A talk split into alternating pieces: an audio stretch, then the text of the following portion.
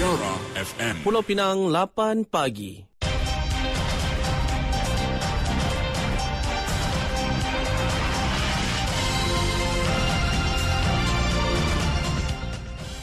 Warta Mutiara bersama saya Zatulik Muhammad Noor. Assalamualaikum dan salam Malaysia Madani.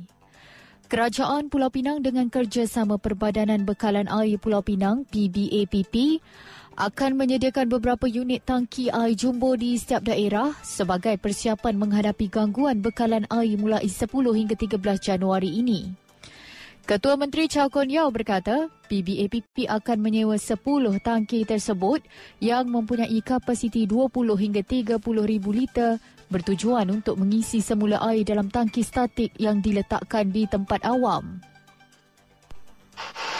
Um, di samping itu, PBA akan juga menggunakan flexi tank berkapasiti 10,000 liter flexi tank akan diletakkan 15 unit akan diletakkan dalam lokasi-lokasi awam supaya orang ramai boleh ambil air dari flexi tank itulah. Selain dari tangki air, kita akan menyediakan 15 gajah flexi tank. Eh.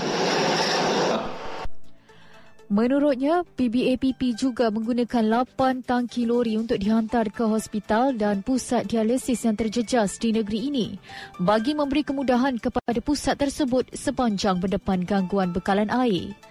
Beliau berkata demikian dalam sidang media selepas meninjau persediaan pasukan bomba sukarela juru menghadapi gangguan bekalan air. Bagaimanapun beliau menasihatkan penduduk supaya menyimpan air secukupnya dan tidak membuat persiapan di saat akhir. Chow berkata gangguan air di negeri ini disebabkan oleh pe- pemberhentian operasi loji rawatan air Sungai Dua yang membekalkan 85% air kepada pengguna di Pulau Pinang bagi kerja-kerja penggantian dua unit injap kawalan 1200 ml. Sementara itu, 20 tangki bersaiz besar dan sederhana disediakan Pusat Perkhidmatan DAP Pulau Tikus untuk kegunaan penduduk sekitar kawasan tersebut. Ia sebagai persediaan menghadapi gangguan bekalan air yang dijangka bermula 10 hingga 13 Januari itu. Ahli Dewan Undangan Negeri Adun Pulau Tikus Joshua Wu Zizeng menerusi kenyataan di laman Facebooknya semalam berkata, ia termasuk dua buah tangki besar untuk kegunaan Pasar Pagi Pulau Tikus dan Anjung Gerni. Manakala 18 tangki bersaiz sederhana akan ditempatkan di 11 lokasi sekitar Pulau Tikus. Sementara itu menurut beliau, pihaknya turut menghantar sebanyak 35 karton air minuman kepada 5 pusat jagaan warga emas dan 2 pusat dialisis dalam kawasan tersebut. Sembilan lagi pusat jagaan warga emas yang berada dalam kawasan berkenaan turut akan menerima bekalan sama. Selain itu, bagi persediaan membantu warga Pulau Tikus semasa tempoh ketiadaan air, Pusat Perkhidmatan DAP Pulau Tikus akan melanjutkan pengoperasian dari 10 pagi hingga 10 malam sehingga 17 Januari. Kerajaan akan menyegerakan pelaksanaan sistem saraan perkhidmatan awam SSPA bagi manfaat penjawat awam selepas ia tertangguh sebelum ini ekoran kedudukan keuangan negara yang dibebani hutang terdahulu. Perdana Menteri Datuk Seri Anwar Ibrahim berkata, inisiatif itu tidak dapat dilaksanakan tahun lalu. Ekoran kerajaan perpaduan mewarisi kedudukan keuangan terdahulu yang tinggi, iaitu sebanyak 1.5 trilion ringgit dengan defisit sekitar 5.6%.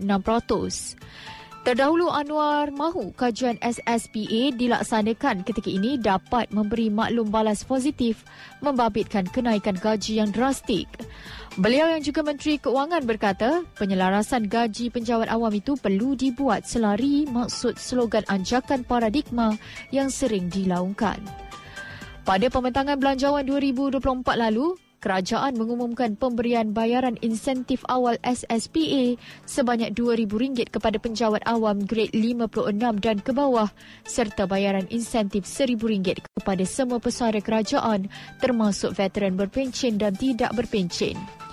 Ketika pembentangan belanjawan 2024 pada 13 Oktober lalu, bayaran insentif terbabit akan dibuat secara sekaligus pada akhir Februari depan.